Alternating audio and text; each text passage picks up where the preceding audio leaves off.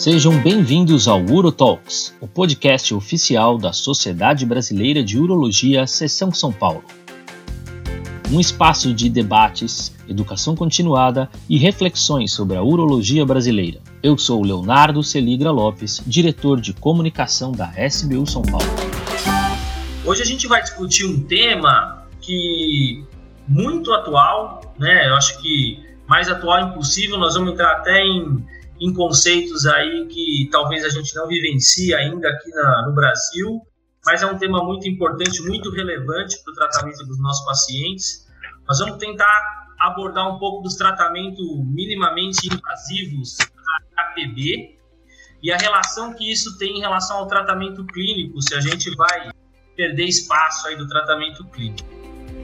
Para isso, eu convidei aqui três experts no assunto que eu vou apresentar para vocês e dar um espaço também para eles também darem o primeiro oi. Então está aqui com a gente o Dr. Marcelo Wroclawski, vice-presidente da SBU São Paulo. Ele é urologista no Hospital Israelita Albert Einstein e na Beneficência Portuguesa de São Paulo e também é membro do departamento de HPV na SBU Nacional. Obrigado, Mar.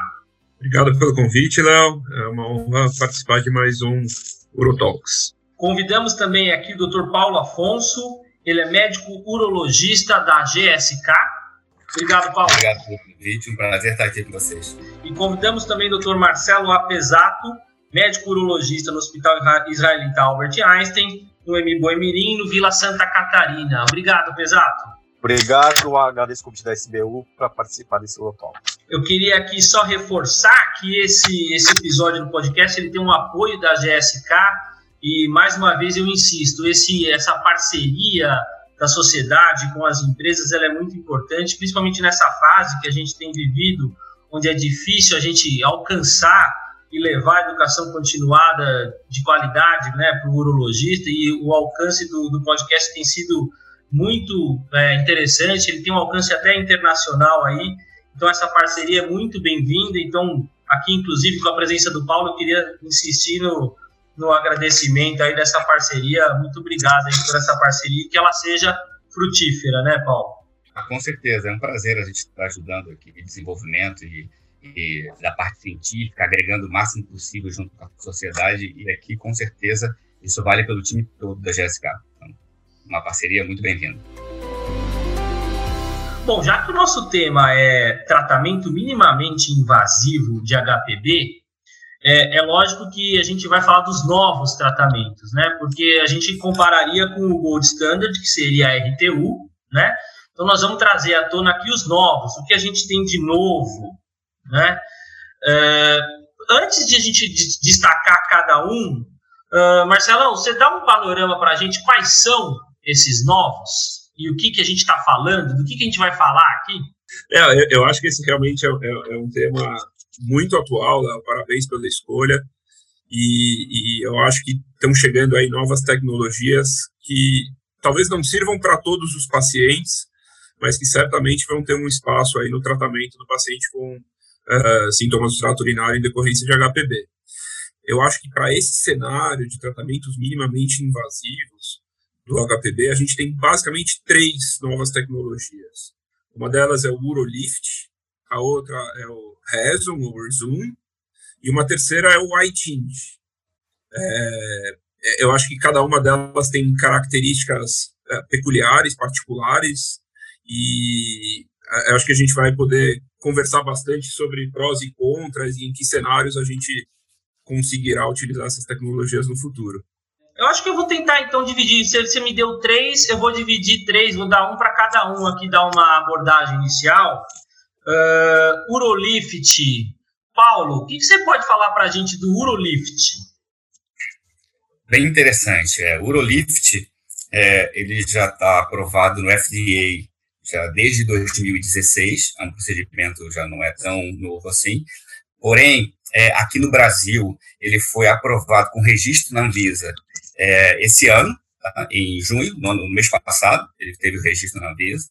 E é um procedimento que ele coloca uma espécie de uns grampos nos lobos, nos adenomas né, por dentro, intrauretral, e comprimindo esses adenomas e é, melhorando assim o fluxo urinário. Então, é um tratamento minimamente invasivo e, e ele preserva a, a ejaculação, é um tratamento que ele visa para esse público, também o paciente que não quer perder a ejaculação, como a maioria né, desses tratamentos minimamente invasivos, uma das indicações é essa, é o paciente que, que não quer ter, perder a ejaculação, pretende ter filhos.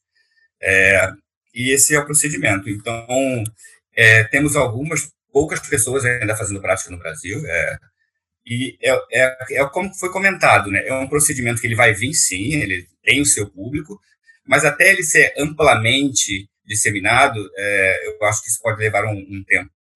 Ainda mais se for pensar em serviços públicos, porque cada grampo, se eu não me engano, cada grampo colocado custa em torno de mil dólares. Então, ainda mais com essa variação do dólar, é, eu não sei como é que fica a aplicabilidade aqui no Brasil. Apesar do iTint, o que, que a gente pode dizer sobre isso? O, o iTint, assim, o iTint, na verdade, ele é uma segunda geração, certo? O TIND, na verdade, vem de Temporary Implantable Retinal Device. Ele é um, é um, é um, é um device que você implanta na loja prostática uretral. O iTeam, então, é a segunda geração dele. Tá? Como é que funciona basicamente o iTeam? Talvez para ficar fácil, quem está acostumado até com outras, outros campos da urologia, o iTeam, a tendência dele é você criar uma, uma, você abrir, como se fosse um basket na loja prostática, como que você faz? Você geralmente, você entra com um aparelho, com um cistoscópio, passa um catéter por dentro do cistoscópio, abre um, um, um, um, device em forma de tulipa, mais ou menos, dentro da bexiga, sendo que ele tem um dos fios em direção 12 horas, um às 7 horas, um às 5 horas, e você traz até é, a loja prostática, e ele tem algo também que posiciona ele um pouco à frente, um pouco atrás, um pouco acima do, do vero montano. Qual que é a ideia do iTind?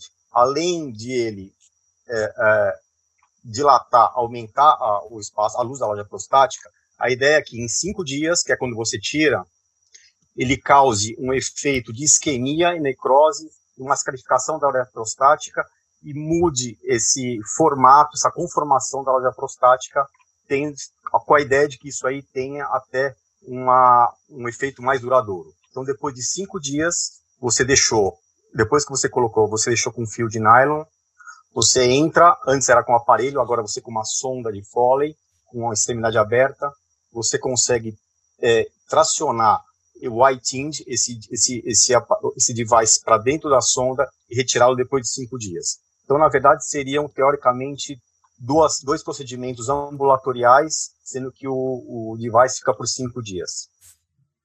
Muito bom. E Marcelão, talvez aí o que seja um pouco diferente desses dois, sobrou para você explicar para a gente um pouco, que você falou o Redson, né? É, o, o Resum é, é, uma termoterapia com vapor da água. Na verdade, tem um gerador, né, que, e, e tem também uma peça de mão, um, um device, que lembra um cistoscópio semirrígido, mas que na ponta tem uma empunhadura que tem um gatilho. E, e, esse cistoscópio tem na outra ponta, na ponta que entra pela uretra, uma agulha retrátil, e essa agulha penetra ali no, na região da uretra prostática, a zona de transição da próstata, e durante nove segundos libera vapor da água, e esse vapor da água vai produzir necrose, e com isso, teoricamente, a gente vai estar tratando o adenoma. Tá? Normalmente são de quatro a seis uh, aplicações por caso, e a diferença maior que eu vejo do Reson em relação às outras duas tecnologias é que nos estudos que uh, avaliaram Reson não se fez distinção em relação à presença ou não de lobo mediano. Tanto o iTind quanto uh, o Urolift, os pacientes que tinham lobo mediano muito proeminente foram excluídos. O Reson, teoricamente, pode tratar também o lobo uh, mediano. Eu acho que aproveitando Inclusive, esse gancho, então, vou perguntar, ó, Pesato, é, quais seriam, então, se a gente, a gente deu três, provavelmente tem mais que a gente poderia abordar, mas que talvez ainda não chegou no Brasil, né, algo assim que a gente não teria tão disponível aqui. É, quais seriam as indicações? Dá para botar no mesmo balaio os pacientes que têm indicação para esses três tipos de, de, de, de ação, digamos assim? Na verdade, assim, a gente colocaria pacientes com indicação de tratamento, que já tem que fazer tratamento clínico, que querem uma opção para um tratamento cirúrgico, eventualmente por falta de tratamento, uh, pacientes que pensam uh, em algo como terapia minimamente, invasiva. Na verdade, a gente precisa pensar até num conceito do que seria para o paciente uma terapia minimamente invasiva. Na verdade, o, o cenário perfeito de um de um misto de uma tecnologia, de uma terapia minimamente invasiva, seria algo que seria tolerável pelo paciente do ponto de vista do paciente, algo que seja tolerável, algo que dê, se possível, rápida e um efeito duradouro dos sintomas, do benefício, algo que seja minimamente invasivo o suficiente para ele ter uma recuperação rápida, tá? E voltar até para as atividades dele, com mínimo de, de efeito adverso e também que seja uh, custo efetivo, que dê para pagar. Até do, e do ponto de vista do urologista, do médico que está fazendo, seria algo anti-invasivo, algo que seria é, de eficácia comprovada e duradoura, e, eventualmente, se possível, com uma curva de aprendizado, curva de aprendizado curta. Então, é, isso seria o, o cenário perfeito para considerar algo como algo como invasivo.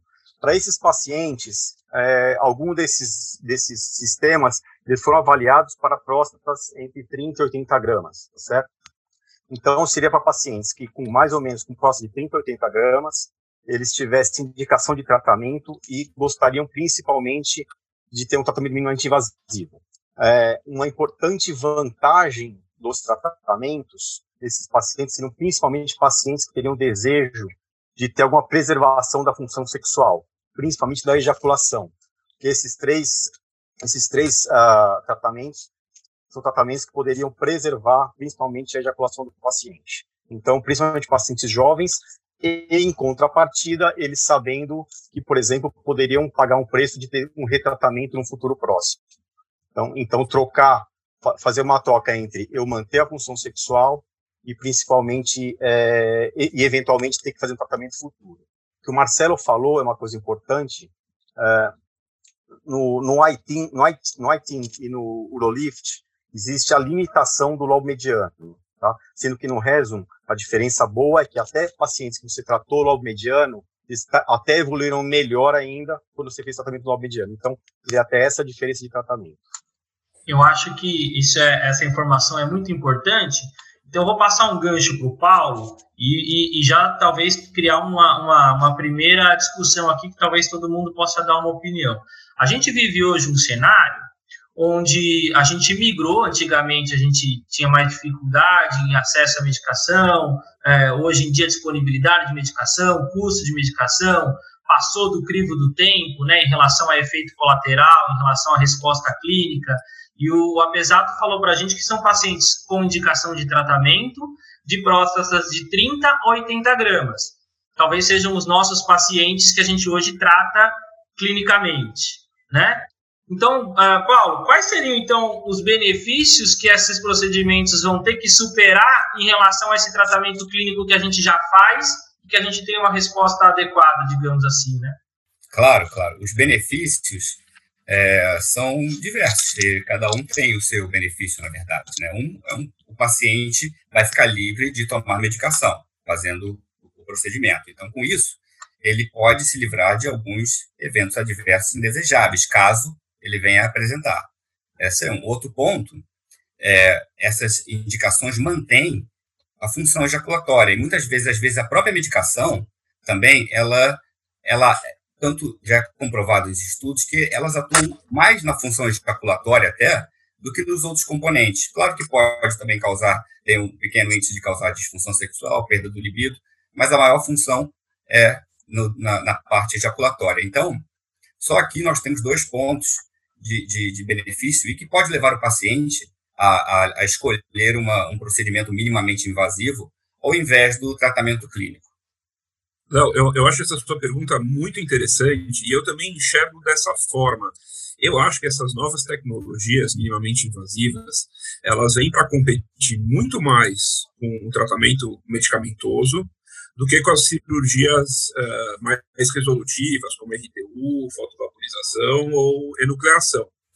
Entretanto, todos os trabalhos comparam ou a nova tecnologia com um sham, né, com um, fantasma, vamos chamar assim, né, ele é um procedimento que não é feito, ou uh, com cirurgia. Não tem nenhum trabalho prospectivo comparando nova tecnologia com droga. Apesar de eu acreditar que esse seja o cenário que essas novas tecnologias deveriam competir. E, e, só corroborando o que o Paulo falou, eu acho que esse realmente é a grande vantagem dessas novas tecnologias em relação à droga. Se a gente pensar, por exemplo, que a tansulosina tem transtornos ejaculatórios em mais ou menos 30 a 35% dos pacientes, que os inibidores da, da 5-alfa-redutase em 15, 13% dos pacientes vão dar queixas sexuais, quer seja disfunção erétil ou perda da libido, né, esses tratamentos minimamente invasivos, principalmente o Resum e o Urolift, que já têm dados mais consolidados, eles praticamente não interferem na função sexual, na questão erétil, o IEF basal e o EF, depois de um segmento de quatro anos, nas duas tecnologias é basicamente o mesmo, e o Urolift não causa, teoricamente, nenhum transtorno ejaculatório, e o Resum causa problema ejaculatório em 2% dos pacientes. Então, para esses pacientes, às vezes mais jovens, ou que têm realmente é, muita vontade de preservar a questão sexual, eu acho que é, é um, um, nicho importante para esse tratamento. É, uma coisa, é, uma coisa ainda completando que o Marcelo e o Paulo falaram, que é importante, assim, o fato, que nem eles já, já comentaram, o fato de você ter essa preservação, possibilidade de preservação, principalmente da função ejaculatória, com mínimo efeito, uh, mesmo você oferecendo para o paciente, ele sabendo que eventualmente eh, ele tenha um efeito do ponto de vista miccional por um tempo limitado, tem estudo que a gente, a gente, a gente precisa aguardar em relação a isso, é, é, na verdade são, uh, são, sistemas, são tipos de tratamento que não invalidam eventualmente um tratamento cirúrgico tradicional no futuro. Né? Mesmo o Urolift, cheguei até a questionar num, num, num webinar que teve com, da, da UA, é, a, a ressecção, a RTU de pós-Urolift, realmente o que relataram é que não tem nenhum problema. Então, assim, além de você oferecer algo pouco invasivo para o paciente, que pode ter efeito mais duradouro, é, não invalida, não exclui uma possibilidade, se o paciente no futuro precisar precisar de um tratamento como uma RTU, você fazer isso sem problema. É, eu concordo. Eu também estive no, no, quando eu estive no Congresso Europeu de 2018, o, um canadense que ele faz publicações sobre urolift, o Jack Barkin, o Dr. Jack Barkin, eu perguntei para ele justamente isso, é, que alterações no PSA a compressão a longo prazo poderia causar e se o paciente precisasse ser operado até foi além, em câncer de próstata. É, ele relatou, e, perante a todos, que não haveria problema algum, o paciente seria, tanto na RTU, o grampo seria rompido, ou no câncer, na, na, na cirurgia radical seria extraído tranquilamente, não atrapalharia a cirurgia. A minha única questão foi mesmo em, questão do PSA, que é a próstata com os grampos, né, comprimido a longo prazo. A gente ainda não tem muitos dados de como isso pode afetar no, no monitoramento do câncer de próstata. Fora isso, eu acho um procedimento excelente. É, o, o Mar comentou que os trabalhos têm comparado esses mini, tratamentos minimamente invasivos com a RTU de próstata, né? Então, talvez a gente também tenha que comparar em relação a riscos e benefícios da RTU de próstata. E o Apesato comentou também no começo é, a questão de realmente entender o que é minimamente invasivo, né, tanto para o paciente quanto para o médico. É, então, acho que dá até para perguntar para você mesmo, Apesato, é, desses dessas procedimentos que nós estamos falando, quais realmente são ambulatoriais, assim, quais são realmente aqueles procedimentos que a gente não vai levar paciente para o centro cirúrgico, a gente vai fazer num, num sistema hospital-dia, como é que funciona? É, na verdade, eu acho, eu acho que o cenário que a gente tem uh, é um pouco diferente dos americanos e dos europeus. Uh, eles colocando o Urolift uh, e, e, o Resum como ambulatoriais, eles, eles, citam também que algum, alguns desses procedimentos poderiam ser feitos só com anestesia local. Uh, isso talvez no nosso meio, uh, no paciente privado, por exemplo, seja uma limitação. Eu acho que mesmo com algum desconforto paciente, você acaba tendo que fazer algum tipo de sedação, uh, mas realmente você poderia fazer no ambiente ambulatório no sentido de é, internação e alta no mesmo dia, tá? Tanto o, o, o Lift, quanto o Resum, quanto o, o É, a única coisa é que realmente eu vejo com bastante restrição fazer esse tipo de procedimento somente com, com anestesia local, tópica. Alguns falam até em bloqueio prostático, que a gente aqui realmente quase não faz. Mas é, é, é isto de fazer basicamente com, com anestesia local, realmente acho que, que é um pouco diferente para a gente, acho que teria baixa aceitação em relação a isso. Eu concordo com, com o Marcelo, eu acho que esses procedimentos aqui no Brasil vão ser muito mais procedimentos de day hospital do que procedimentos ambulatoriais. A gente tem que lembrar lá que nos Estados Unidos existem aquelas grandes clínicas urológicas que tem várias salas que o, o colega, o médico, o staff entra numa sala, vê um paciente, depois ele faz uma cistoscopia flexível, então ele tem todo o aparato montado para fazer um procedimento, e o paciente está acostumado a ser submetido a um procedimento ambulatorial, coisa que nós latinos temos um pouquinho mais de, de restrição. Além disso, uh, para todos eles, envolve a realização de uma cistoscopia rígida e não uma cistoscopia flexível, porque a gente sabe o quanto causa de transtorno. Eu tive a oportunidade de acompanhar na Universidade de Miami durante dois dias a realização de, de rezo, e o procedimento lá é feito dessa forma, com bloqueio periprostático. É muito interessante para o médico, naquele esquema que eles têm, é muito bom. Ele atende um paciente, depois ele vai, faz, enquanto a enfermeira posiciona o paciente que vai ser submetido ao rezo, ele faz o bloqueio periprostático, deixa o paciente esperando lá um pouquinho para a anestesia pegar, atende outro paciente, volta, injeta xilo e faz a, a cistoscopia. Ainda assim, alguns pacientes reclamam bastante de desconforto tanto na hora da passagem do cistoscópio, quanto na hora da injeção do vapor na próstata, e eu imagino que o mesmo valha para o clipe do Urolift na hora que ele vai ser aplicado. Não, só para complementar o que o Marcelo falou em relação ao tipo de estrutura, os americanos, os europeus também têm algo, uma estrutura além do hospital, que o paciente vai para casa, eventualmente uma enfermeira de contato, às vezes até que faça visita, Uh, nos Estados Unidos, eu conheci um serviço que o paciente levava um kit de sondagem vesical se tivesse retenção em casa. Então, é, o cenário eu acho bastante diferente para considerar isso como ambulatorial puro. É, é, é, justamente esse ponto que eu ia perguntar agora. Então, se a gente também está pensando que pode ter complicações, né?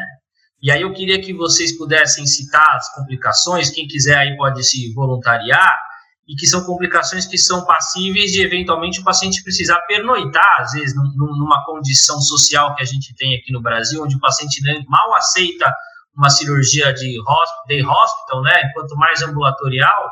É, não sei, quem, quem quiser pode se voluntariar, eu acho que, que entender quais são as complicações que a gente tem que esperar desses procedimentos e para entender realmente o cenário que a gente pode tratar desse paciente, né? Quem quer comentar? É, bom, só para aproveitar, o Urolift, que até foi começado a comentar, basicamente o que tem de descrição de complicação são complicações, complicações na verdade mais simples, complicações pequenas, como disúria, hematúria, algo de dor pélvica, tá? É, raramente o paciente tem complicações com Urolift, complicações que vão ser um pouco mais severas. em relação a, ao Resum, o que o paciente ele pode ter que ficar de sonda um pouquinho mais do que o que eles comentam é que o paciente ficaria de sonda e poderia ser reavaliado no final do dia. Isso vai depender da hora que o procedimento for feito. Né? Então, muitas vezes pode ficar mais uma noite. Então, o que a gente fez de complicação é de repente isso se estender mais um pouco. É, não houve relatos nos estudos de disúria, então eu não estou vendo isso como uma das complicações do rezo. Mas é, é, é, seria o fato da próstata permanecer ainda um pouco inchada devido a, aos procedimentos de, de, colocação de vapor. É, o, a conduta nesse serviço que eu acompanhei na Universidade de Miami era o paciente ir de alta com sonda por cinco dias. Com sonda. É. Retirava a sonda depois de cinco dias. Essa é uma diferença em relação ao Urolift, que parece ter um efeito imediato, um pouquinho melhor. É, e os pacientes que tinham um pouquinho de disúria uh, quando voltavam no ambulatório. E o iTind não vai de sonda, né, Marcelo? Não. O iTind vai com um fiozinho, como se fosse um fiozinho Exato. de J pela uretra. Que tira depois de cinco dias. Exato. Só, só, lembrar uma coisa em relação ao Resum, que eu acho que a gente não tinha comentado, que também a orientação é que, é, que ele é contraindicado em paciente que tem é, esfíncter artificial e prótese peniana. Isso, tem que fazer, tem que suspender a anticoagulação. É um dos pontos do Resum. Então, eu acho que, que são, inclusive, pontos importantes. Né? Se a gente voltar na discussão que a comparação seriam com as cirurgias, né? Ou com eletrovaporização, fotovaporização, ou a própria RTU. Vamos, vamos, vamos entender aqui que uma RTU hoje, padrão ouro, uma próstata de 30 gramas, é um procedimento hoje realizado de uma maneira quase de um hospital dia em muitos serviços, eventualmente paciente saindo sem sonda, é, então realmente talvez faça coerência essa comparação com um procedimento cirúrgico com RTU ou com uma fotovaporização, né, Mar? Sim, do ponto de vista de cuidados pós-operatórios imediatos, se a gente pode chamar de cuidados pós-operatórios, eu acho que os cuidados são parecidos com os da cirurgia, mas os efeitos são parecidos com os da medicação. Eu acho que essa justamente vai ser a grande arte para selecionar quem é o paciente é, ideal. Eu faço um paralelo mais ou menos com a história do raifo para câncer de próstata, né? A gente tem a vigilância ativa, eventualmente para aquele caso de Gleason 7, 3 mais 4, com um pouco componente de Gleason 4, e tem a prostatectomia radical ou radioterapia. E no meio, de, no meio do caminho surgiu o raifo como uma terapia que faz uma ponte entre essas duas opções, quer seja não fazer nada, quer seja um tratamento muito radical. Eu, eu acho que a gente pode é, considerar a medicação como active surveillance, a RTO, a enucleação como a, a, a radical, e essas, essas terapias minimamente invasivas seriam o meio do caminho. Elas vão ocupar algum espaço. Eu acho que a gente tem que aprender ainda quem vai, qual, qual vai ser esse espaço. É, é eu, Marcelão, eu acho perfeita essa, essa comparação que você fez, porque realmente acho que essas tecnologias minimamente invasivas, ela, ela, tem um espaço intermediário, ela vai ocupar um pouco do espaço da, da terapia medicamentosa, vai ocupar um, um pouco de espaço da, da, da, da cirurgia. Realmente você tem, é um meio termo que não invalida você mudar de tratamento no meio do curso, no meio da vida do paciente, e ter a possibilidade, principalmente o apelo principal, é o que a gente já comentou em relação à, à preservação de função sexual como ejaculação. Sim, é. é eu acho que cada vez mais é Exato, Paulo, Léo. A gente tem que ter um cardápio para oferecer para o paciente. Eu acho que cada paciente, junto com o seu médico, vai poder escolher a melhor opção para cada caso. É, eu acho que não é one size fits all, né? A gente não pode. A enucleação é o procedimento que tem os melhores resultados no longo prazo. É verdade, mas talvez não seja a melhor opção para todos os pacientes. Né? É, eu, eu, conheço várias situações em que o paciente preferiria fazer três procedimentos e manter a ejaculação do que fazer um só e de repente ficar com uma incontinência transitória por três meses ou ficar com uma ejaculação. Por outro lado, eu tenho certeza que tem outros pacientes que preferem resolver numa tacada só a ter que fazer dois, três procedimentos, até por questões de custo. Eu acho que essa informação é importante, né? Vou até perguntar para o Paulo para dar esse gancho. Porque se, lá no começo alguém comentou sobre o paciente entender que ele vai ter a chance de retratamento, e você de novo agora bateu na tecla de dois, três tratamentos para manter a ejaculação. A gente sabe que esse é o ponto que vai ser batido, né? O europeu acabou de acontecer agora nesse final de semana, e uma parte da plenária foi basicamente falar sobre preservação de ejaculação e tratamentos de, de HPV. É, Paulo, esse paciente tem que saber que ele pode ser retratado quando, em quanto tempo, por que, que ele vai falhar, por que, quando que esse tratamento vai falhar, vai ter que ser retratado. É um ponto interessante. Eu digo que a literatura, é, por acaso do, do Rezo, que eu li, que eu li que os estudos, e do iTunes, em torno de 5% em 5 anos foi a necessidade de tratamento. Foi o que os estudos mostraram que estão é, disponíveis. Agora, na prática, a gente tem que ver qual a indicação, porque no estudo é uma indicação muito, às vezes, limitada de um paciente ou outro. Na prática, a gente foge um pouquinho disso, né? vai para o dia a dia. E esse é o ponto que o Marcelo comentou, um ponto bem interessante, é, na acessibilidade né, do, do, tratamento. Vai estar acessível para quem esse tratamento? Essas novas técnicas? Para o paciente que tem convênio apenas? É, então, por mais que esteja vindo vai ter seu espaço, não tenha dúvida, como o Marcelo colocou.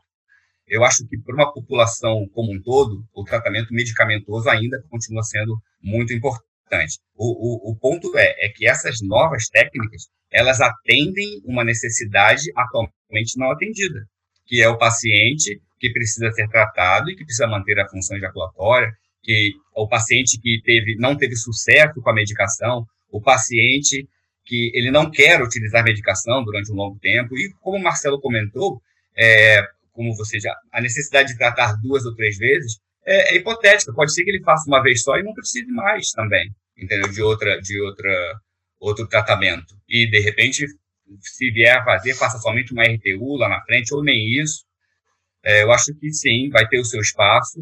E o, o que nós temos que se informar agora em relação aos passos da Anvisa. Né? O que, que nós podemos solicitar? É o que tem registro na Anvisa. Atualmente, desses comentados, é importante que o colega saber que o Urolift é o único deles que tem registro na Anvisa. Eu acho que é um papel nosso também de mostrar a importância dos procedimentos é, via sociedade e buscar ainda, é, via Anvisa, a, a necessidade de atender o que nós estamos procurando tratar, que é justamente esse paciente que não está sendo atendido o, em relação à Anvisa, até a disponibilidade, até hoje mesmo eu estava checando isso, eu conversei com o pessoal da Boston em relação ao Resum, quando, quando tem disponibilidade.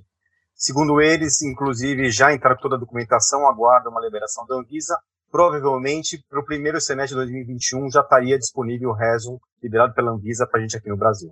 Excelente. Excelente. É, o iTind é, é da Olympus e também está no mesmo no mesmo passo. Eu acho que eles provavelmente vão chegar relativamente juntos. Só em relação à pergunta que o Léo falou. Né, Marcelo, perdão, perdão. Todos eles já têm registro no FDA. Então, o, passo, sim, sim. o ponto de registro aqui é, é apenas um passo.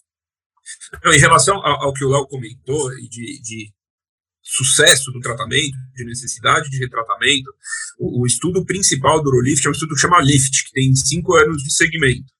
É, nesse estudo, a taxa de retratamento cirúrgico em cinco anos foi de 13%. Tá? É, é, é, é bastante. É. Né? Desses 13%, um terço refez mais uma aplicação de Urolift. E dois terços decidiu fazer algum outro tipo de tratamento mais resolutivo, quer seja RTU, laser é. ou, ou enucleação. Além disso, então, além desses 13%, outros 9% precisaram ser tratados por, entre aspas, complicações do lift. Né, retirar um, um, grampo que ficou muito perto da bexiga ou algum outro tipo de complicação. E outros 10% voltaram a tomar remédio. Ou seja, 30% dos pacientes em 5 anos precisam uh, de algum outro tipo de tratamento.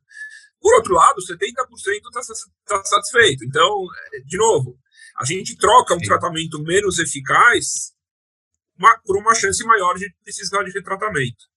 Para Resum, que é também cinco anos de segmento, foi publicado agora na, na AOA, o, trabalho com cinco anos de segmento de Resum, as taxas de, de retratamento cirúrgico são menores, é em torno de 4 a 5%. E mais ou menos também 10, 11% voltaram a tomar remédio. É, o, os tratamentos eles não são perfeitos, né? Assim como é, cirurgias têm seus eventos adversos, o tratamento também vai ter. O que a gente busca é justamente atender a necessidade do paciente para ele viver com qualidade de vida. Em relação. Não, não, não, que a, a outra. As duas. Você tinha misturado duas perguntas, né? Uma de tratamento, sucesso do tratamento, e a outra de custo, né? É, não, custo, o custo ainda não entrei, eu ia entrar agora, na verdade, né?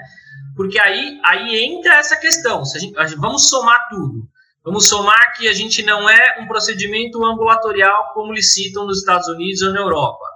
Vamos somar que aqui talvez não tenha ainda uma cobertura de convênio, não esteja num, num cenário SUS, que hoje talvez seja a nossa maior população, e vamos somar aí a questão do retratamento. Então a gente vai ter que comparar custo e a própria questão hoje que é custo-efetividade, né? E isso ser sustentável no sistema de saúde que a gente que a gente tem hoje. Então pode introduzir o assunto aí, Marco, porque eu acho que esse assunto também é importante. É, não, eu acho que é extremamente importante e eu, eu pesquisei um pouquinho sobre isso. Existe um órgão uh, da, do, do, Reino Unido chamado NICE, provavelmente todos conhecem. O, o NICE faz parte do NHS, né, o Serviço Público de, de Saúde da, do Reino Unido, e, e ele publica várias diretrizes e várias dessas diretrizes dizem respeito a novas tecnologias. E o NICE aprovou tanto o Urolift em 2016 quanto o Resum agora esse ano como sendo terapias custo-efetivas em relação aos outros tratamentos cirúrgicos, RTU, uh, enucleação e, e green light. Para se ter ideia, eles fizeram, pelas contas deles, um, um, paciente com uma próstata entre 30 e 80 gramas, tratado através de Resum, economiza em torno de 550 pounds ao longo de quatro anos. Isso dá uns, uns 5 mil reais. E, e, o paciente tratado com, com Urolift economiza de 185 a 250 pounds ao longo de quatro anos. Comparado, então, com o tratamento cirúrgico, mesmo com essa chance de retratamento, esses modelos econômicos mostram que pode ser benéfico. Comparado com medicação, eu não encontrei nenhum estudo. É, é, exa exato. Só para completar isso que o Marcelo falou, ia até comentar esse, esse, essa publicação do NICE, isso é agora recente, é de junho agora de 2020. Isso é uma recomendação que existe, que seria em relação a custo. Até o, o, essa média que o Marcelão falou de 550 por paciente em quatro anos, ele tem, eles diferenciam até em relação aos procedimentos. É, a maior diferença de custo seria com a RTU, que seria mais de 700 libras. Roleps, também mais de 700 libras de diferença. Uh, Urolift, ainda 500 libras de diferença, o Urolift mais caro o green light seria o que se equipararia em relação a custo, tá? Eles citam até só para a gente ter uma ideia, porque a gente sempre pergunta isso quando quando quando quando lançam alguma coisa, o, o material descartável usado num procedimento do Resum gira em mais ou menos 1.300 libras, tá? O material que é descartável que é usado no procedimento. É, o, o que a gente tem que entender também é que talvez a gente tem que ver como a gente também está indicando a RTU, para quem que a gente está indicando a RTU e como a RTU está sendo feita, né? Não é, não é incomum a gente ver aquelas, a gente não fazer uma RTU máxima, né? Como tradicionalmente era feito. Hoje em dia, muitos urologistas têm um conceito do desobstruir está bom, e aí talvez é, a gente vai ter um índice de retratamento com RTU também, que é uma cirurgia padrão maior do que se esperava na, nos estudos mais antigos. Então, acho que isso é uma, uma condição clínica do dia a dia que a gente tem que levar em consideração também, né? Sem dúvida, Léo. A taxa, a taxa de retratamento da RTU é, por sintomas é de 8% em 8 anos. Não é uma taxa de retratamento baixa. Isso em estudos da comunidade. Né? E se a gente levar em consideração qualquer outra cirurgia após a RTU, quer seja por estenose de uretra, por sangramento, chega a 13% em 8 anos. Então, a RTU tem também sua taxa de, de, de, retratamento, e essa é uma das grandes justificativas daqueles que defendem a enucleação. Então, eu acho que quanto é, mais, mais é, radical, entre aspas, for o procedimento, né, nucleação, obrigatoriamente chega na cápsula. A chance do cara voltar a ter sintomas é a menor possível. Essas terapias minimamente invasivas também são minimamente agressivas. Então a chance dele voltar a ter sintomas é maior. É, outro dois pontos aí, é, completando o que o Marcelo falou em relação à RTU, duas coisas, é, que nem você comentou. É, tem vários, vários urologistas fazendo uma RTU um pouco menos agressiva. Uh, pensando até em, em, em preservar ejaculação do paciente, ou seja, a ejac manter a ejaculação para muito paciente realmente é importante. Hoje você tem técnica que você vai fazer nucleação, que depende de você onde começa a enucleação, você tem a chance de preservar a ejaculação. Então isso realmente mostra o quanto importante isso pode ser para o paciente, né, manter a ejaculação. É, outro ponto é o seguinte, esses pacientes que você fazer uma RTU subótima, aí acho que teria o espaço justamente para essas terapias minimamente invasivas. Seria justamente onde teria essa intersecção dos, dos tratamentos. É, eu acho que, que um estudo com a medicação seria uma coisa bastante importante, né? Porque agora, do mesmo jeito que vocês traçaram um paralelo com o RAIFO, eu vou tratar um, traçar um paralelo, por exemplo, com terapia de reposição de testosterona. Quando hoje os guidelines indicam para a gente usar gel, é porque a gente pode tirar mais fácil para diminuir efeito colateral, para conseguir controlar um aumento de PSA, para conseguir controlar essa questão de sintoma e depois retornar novamente facilmente com, a, com o benefício da medicação. Eu acho que o tratamento oral também tem essa questão, né? Ele, ele pode ser retirado e isso voltar a ter, a, terminar os sintomas sexuais, eventualmente que ele possa ter de qualquer disfunção sexual que seja, e depois retornar Lembrando que a gente está falando de paciente, na maioria das vezes, de 30 a 40 gramas, sem lobo mediano, para dois terços dos tratamentos que a gente está discutindo aqui, né? Então, um, uma pergunta bem assim de, de ordem prática, né? Eu acho que cada um de vocês, eu, eu gostaria de ouvir uma opinião dos três. Existe hoje um paciente que você vai falar, eu gostaria que você fizesse um desses tratamentos minimamente invasivos, ou ainda não? Ele é só um cardápio, como o Marcelão falou. Quer começar, Paulo? Eu acredito que alguns pacientes, alguns perfis.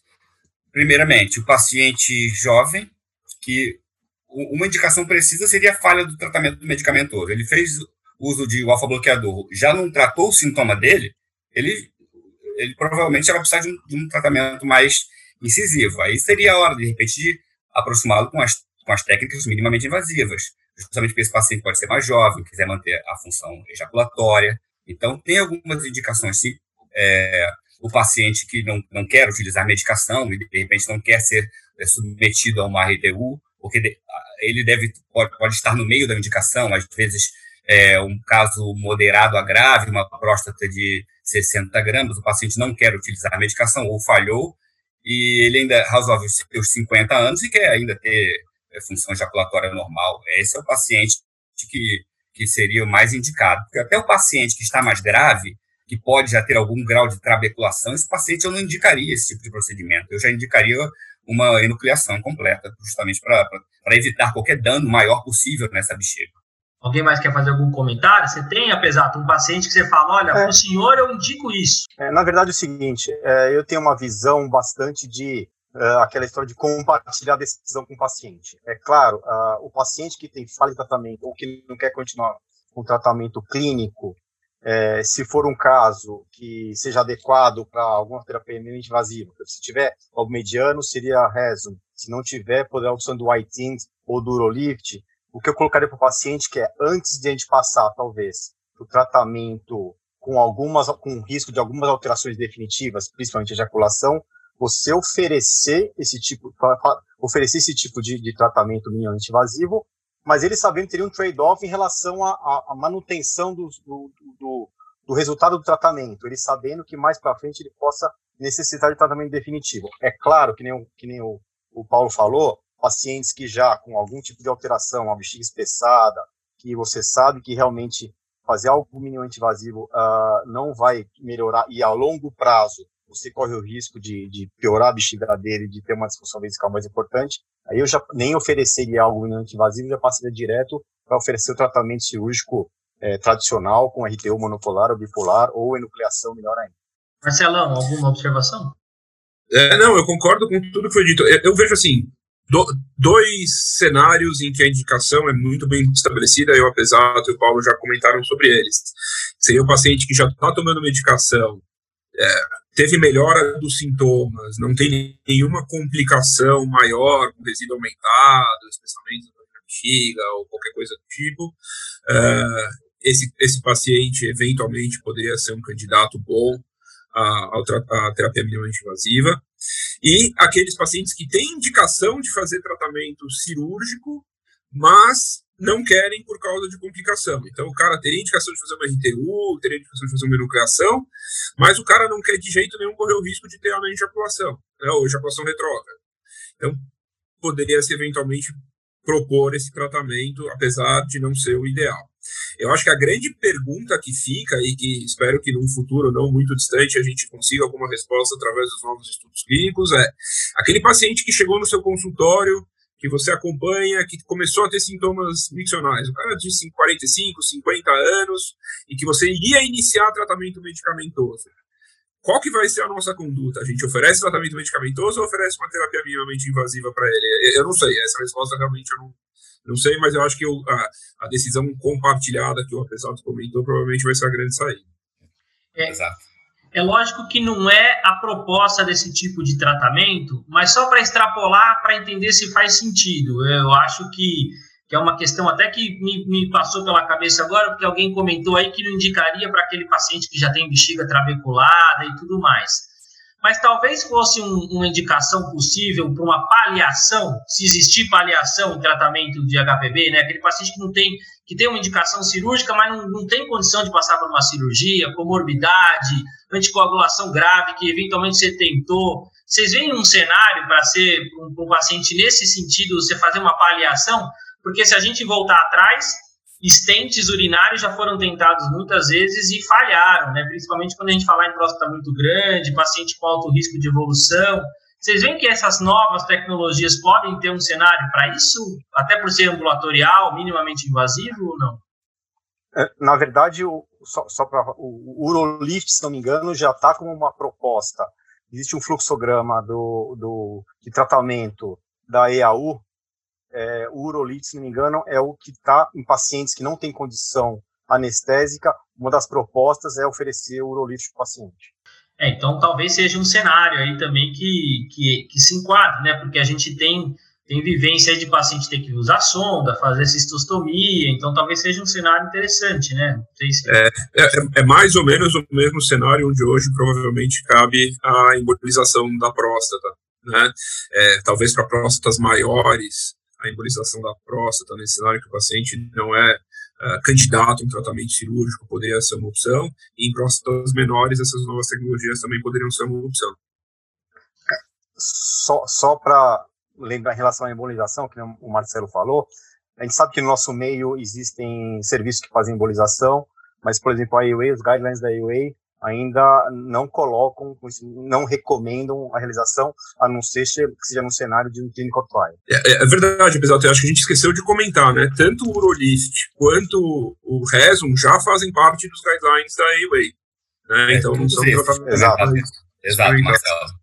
Todos esses comentados aqui são exatamente aquela indicação que você comentou no início. Próstata entre 30 e 80 gramas, sintomas moderados a grave. Esse é o paciente que poderia ir para tratamento medicamentoso, tratamento minimamente invasivo. Essas são orientações dos guidelines e esses procedimentos estão todos nos guidelines. É, isso, isso também é extremamente importante, né?